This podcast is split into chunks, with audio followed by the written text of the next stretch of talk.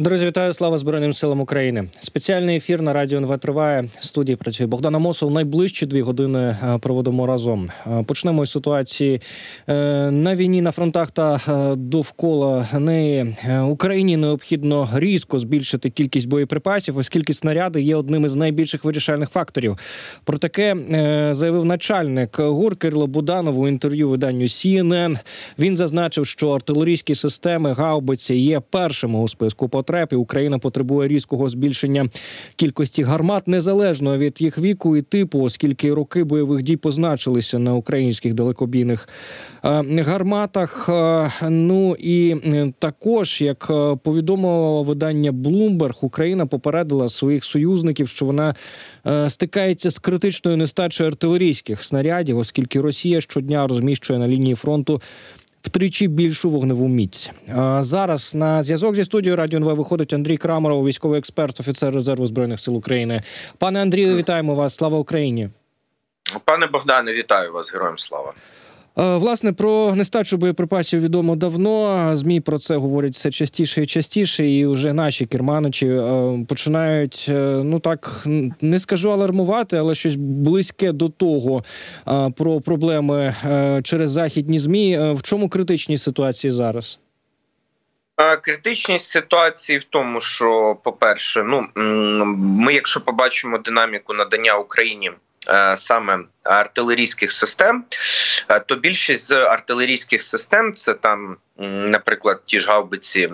М37 відомі нам е, це німецькі самохідні артилерійські установки Панзергаубіце 2000 системи, ну так звані умовно системи Паладін. Це американські і британські самохідні артилерійські установки. Вони нам надавалися як правило, друга половина 2022 е, року. Останнє, що нам надходило, це була партія.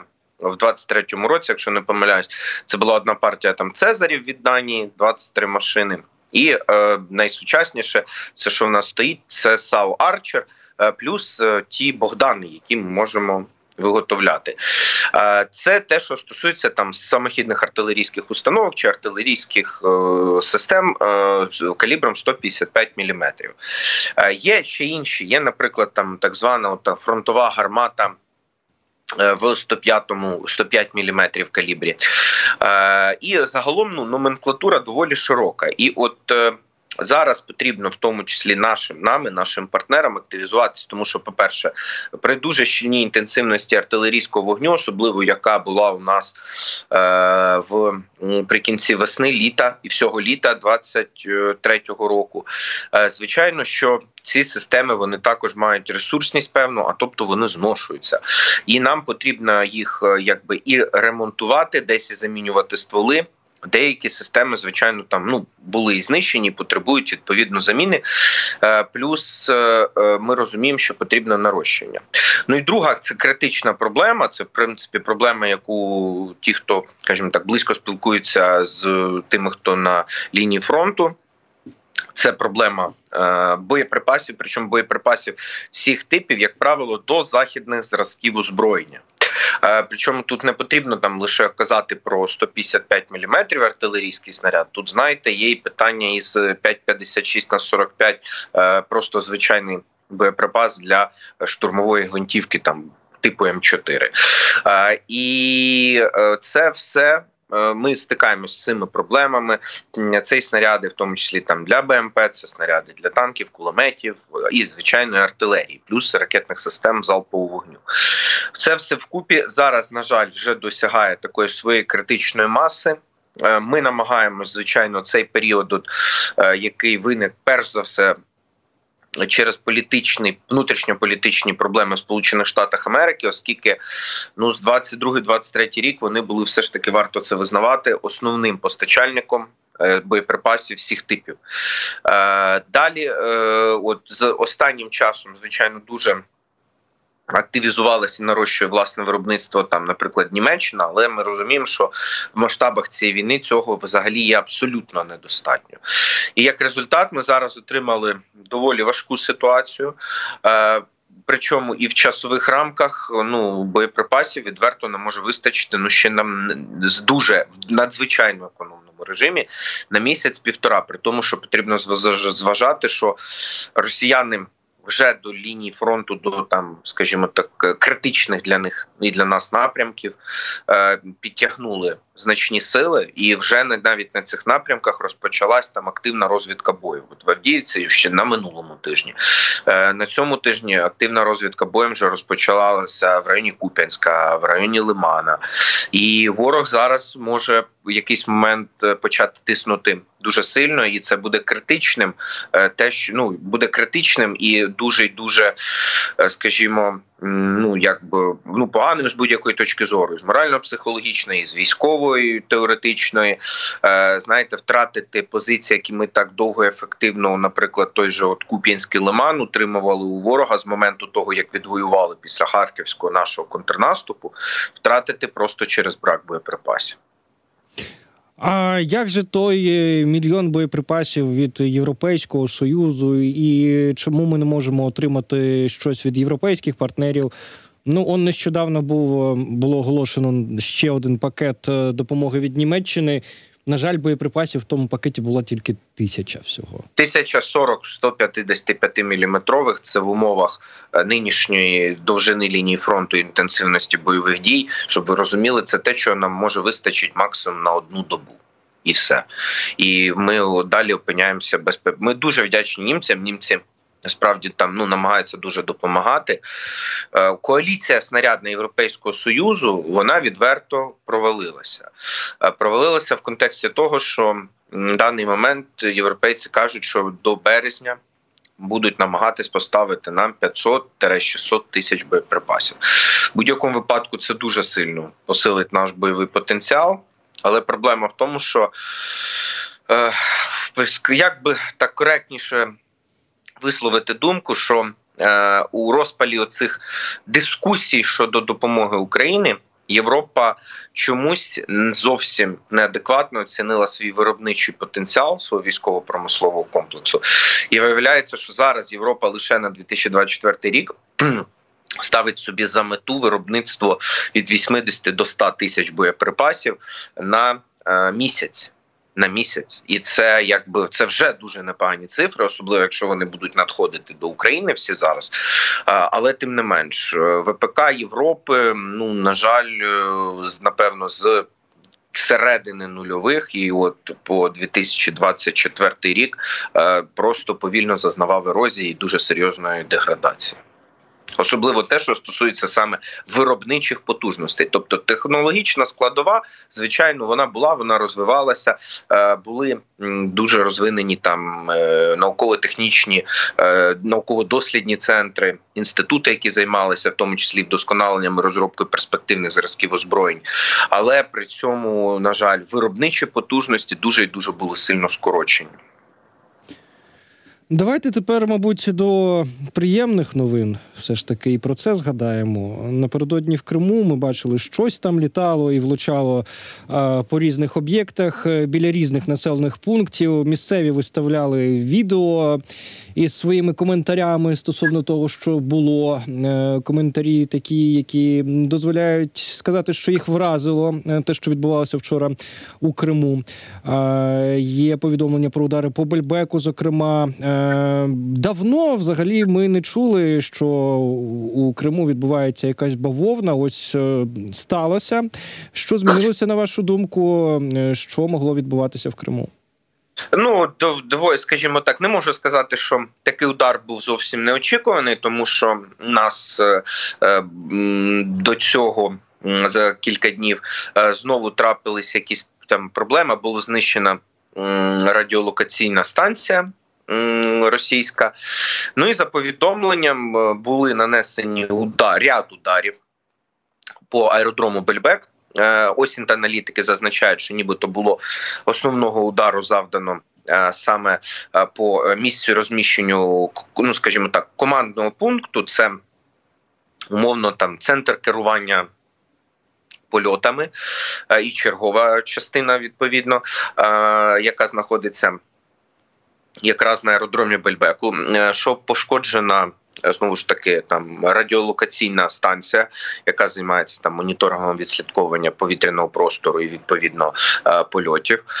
Ну було пошкоджено там певну кількість одиниць техніки. Ну і виходячи з того, що е, там доволі такий знаєте, був дуже дуже густий м, чорний дим, то можливо також було завдано удару е, по е, або складу паливно-мастильних матеріалів. Який там знаходиться, або по е, складу з чи місцю зберігання е, самого ну якби озброєння, скоріш за все, що все таки по складу ПММ. Росіяни, до речі, самі прекрасно скажімо так. Ну вони сказали, що було нанесено з 24 ракет, все ж таки, на жаль, 5 долетіло.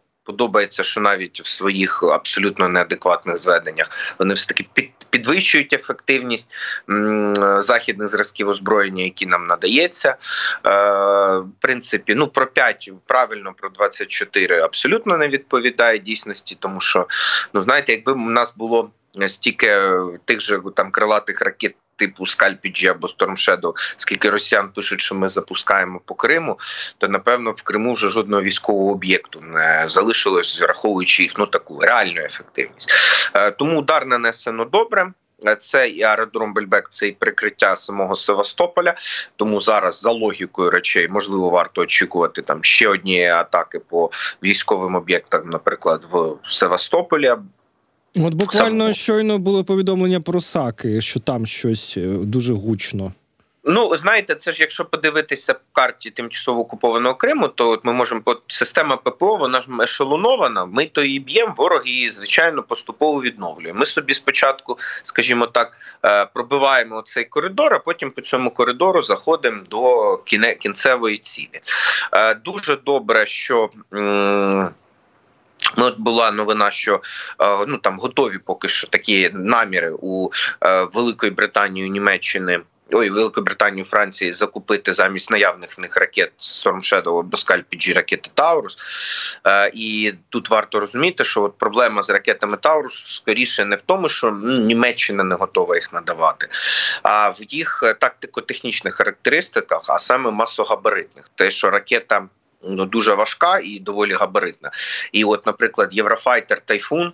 Е, або Панавія Торнадо ну несе цю ракету дуже дуже близько до фюзеляжа. Є такі думки, що е, просто е, ті, скажімо так, гібридні системи кріплення, які були прилаштовані до наших стареньких радянських су 24 ну для них це буде занадто велике навантаження.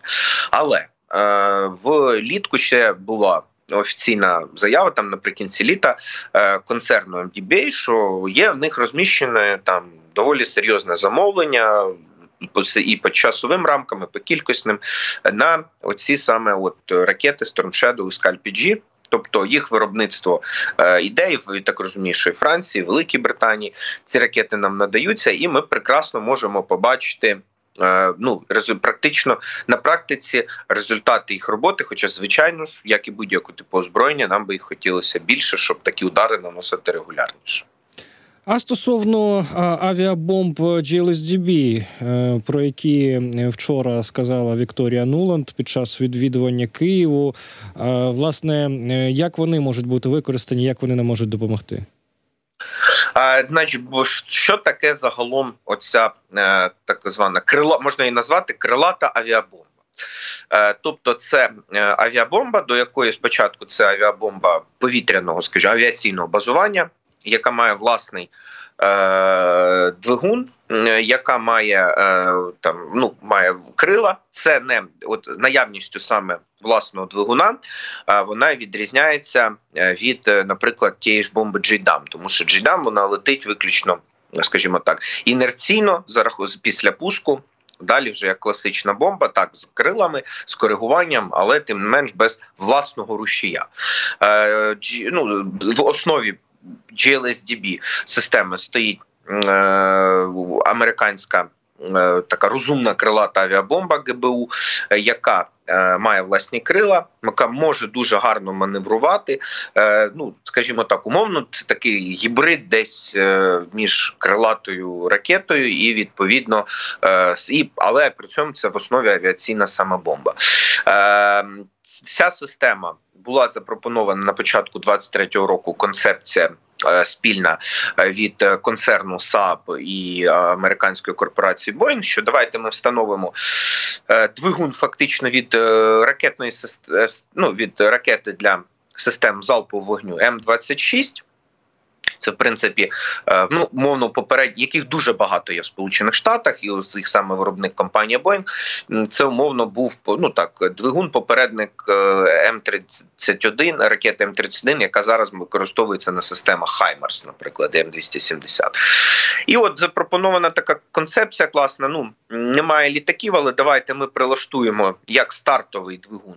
Е, Двигун від цієї от е, ракети М26, а далі вже вона буде почне після того, як там буде виходити на певну траєкторію. Далі рух вже такий, як і умовно при запуску її, наприклад, з винищувача. Е, цікава дуже система, несе. Е, Не е, скажімо, гарну, гарна бойова частина, гарна вражаючий вражаючий саме потенціал. Ем, є певні звичайно питання, як і з іншими сучасними типами боєприпасів, е, наскільки буде ефективна в неї протидія засобам радіоелектронної боротьби. Знову ж таки пояснимо, що це не ракета, наприклад, там М31, яку використовує Хаймарс, яка фактично летить найближче до балістичної траєкторії. Це все ж таки боєприпас, який більш близький. За способом застосування е, до крилатої ракети, особливо завершає фактично на завершаючу стадію заходу на ціль, там з 20 кілометрів ближче вона реально здійснює як е, крилата ракета. Е, І відповідно подивимось, наскільки російські системи ППО. Але дальність до 150 кілометрів. Нагадаю, е, що перші ракети Етакам з першого це пробна партія, яку ми отримали. е, Вона була з дальністю до 165 і у росіян одразу почали там на півдні і на Донецько-Луганський напрямок е, в такому вже оперативному тилу виникати серйозні проблеми. Ем, Сподіваємось, система. Ну також варто розуміти, що це система взагалі боєприпас ось до РСЗВ. А використовує як пускове шасі РСЗВ Хаймарс або М270. Е, Варто розуміти, що абсолютно новий тип. Такого боєприпасу, хоча нібито його дві основні складові вже знаходяться на озброєнні давно.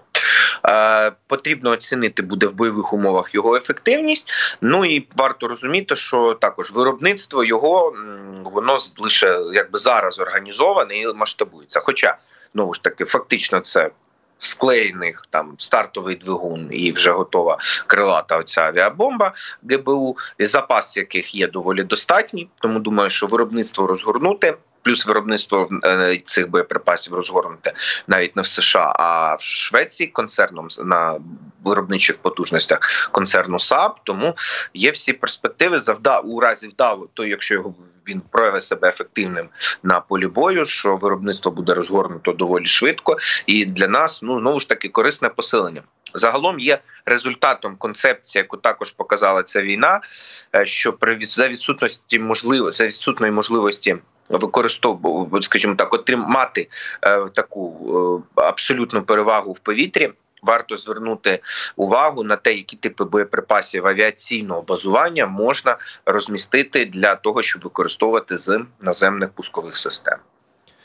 Зрозуміло. А повертаючись е, до візиту Вікторії Нуланд, е, мали такі от заяви від неї, що Путіна чекають сюрпризи цього року. Певно, що неприємні, що Україну чекають е, успіхи. А Кирило Боданов можна ще згадати. От раптово заявив, що навесні настане хід України у війні. І знаєте, ситуація при цьому ну загалом так собі, так враховуючи те, що ми е, вище зазначили. Плюс ще е, з мобілізацією теж е, все опирається в багато різних факторів. Які ви бачите в даному випадку приводи для оптимізму? Ну, якщо чесно, то сюрпризом поки що хотілося б сказати пані Нуланд, що сюрпризом поки що для України є. м, Політика, яку скажімо, ситуація в американському конгресі, Оце для нас є великим сюрпризом. Е, великою неприємністю констатування фактів є знову ж таки ситуація з боєприпасами. Е, щодо слів генерала Буданова, ну так на цій війні ми загалом, напевно, от сам ну, весь 23-й рік показав нам тенденцію, що е, переходу ініціативи. В бойових діях е, до однієї з сторін, але поки що без отримання ключової стратегічної переваги. Е, як в нас, так і в росіян це власне от розпочалося, можна сказати, там у них від е, штурму Бахмута, який ну там я ж кажу, там казати, що росіяни контролюють Бахмут, це абсолютно некоректно, бо міста не існує. Е, і далі вони нікуди там не просунулись, тобто не досягли жодної реально військової цілі. І от починаючи з Бахмуту, потім літні українські наступальні дії, потім от знову ж таки росіяни наступ там на Авдіївку, там на Куп'янськ. Е, Переходи от такі от ініціативи, але без отримання ключової стратегічної переваги. Е, Позитивним, позитивним є те, що ми продовжуємо утримувати. Ну, знаєте, і тут насправді, як то кажуть, от від обмеженості в е, той тій же артилерії змушені ми е, значно прогресувати в тих же е, технологіях fpv дронів. І от була статистика вчора. Бачу, що все ж таки е, у нас на 30% е, від більше вражених цілей е, ніж в росіян, саме fpv дронами. Е, Це класна статистика. Ми маємо і вищу точність, і більшу ефективність бойової частини. Це активно розвивається. От це є позитивом. Позитивом є е, ефективне застосування вглиб території супротивника е, наших БПЛА, БПЛА Камікадзе. Е, Це про це також казав, що ніби є там цілий план дій по території супротивника. От ну, про це казав генерал Буданов. Це звичайно, скажімо, підсилює оптимізм. Але знову ж таки, без знову потужного пакету щодо надання нам бронетехніки, артилерії, авіації і боєкомплекту до них е, казати про будь-яке перехоплення ініціативи. Ну, вибачте, а чим нам її перехоплювати? Ну як ви правильно зазначили, е, внутрішня проблема України, яку нам потрібно вирішити. е, Це ну, скажімо, питання мобілізації. Тут є два аспекти. Я вважаю. Тут звичайно дуже важливо і нарешті на майже от другу річницю війни, е, напевно, народним депутатам України привести до ладу законодавство про мобілізацію, яке е, там знаєте, датується ще. Е, Ну, скажімо, ті закони, які в нас діють зараз, це ще середина е, 90-х, початок нульових, які абсолютно не відповідають тим вимогам, які зараз стоять перед суспільством і. І це потрібно було б робити не на другий рік війни, а це потрібно було б робити ще з знаєте, ну як мінімум з кінця березня 22-го року. А у нас, як завжди, парламент та якоїсь стратегічної візії немає від слова зовсім. Ну і друге, звичайно, це те, що е, правильний діалог з суспільством, правильний діалог з суспільством, якому потрібно. Пояснити знову ж таки е, потребу в тому, що нам потрібно е, десь змінитись, нам потрібно і поповнитись, е, і створити нові підрозділи, і правильний діалог з суспільством, там, скажімо, без якихось, напевно, я вважаю, в даний момент там погроз чи ще чогось, пояснити, чому нам зараз потрібно. Якщо ми хочемо перемогти в цій війні, е, то суспільству морально і ментально потрібно повернутися в 24 лютого 2022 року. Тоді ми отримаємо дуже великий шанс на перемогу. Пане Андрію, дякуємо за цю розмову. Андрій Крамаров був в зв'язку зі студією Радіо НВ, військовий експерт, офіцер резерву збройних сил України. Зараз невеличка інформаційна пауза. Новини і після цього ми продовжимо.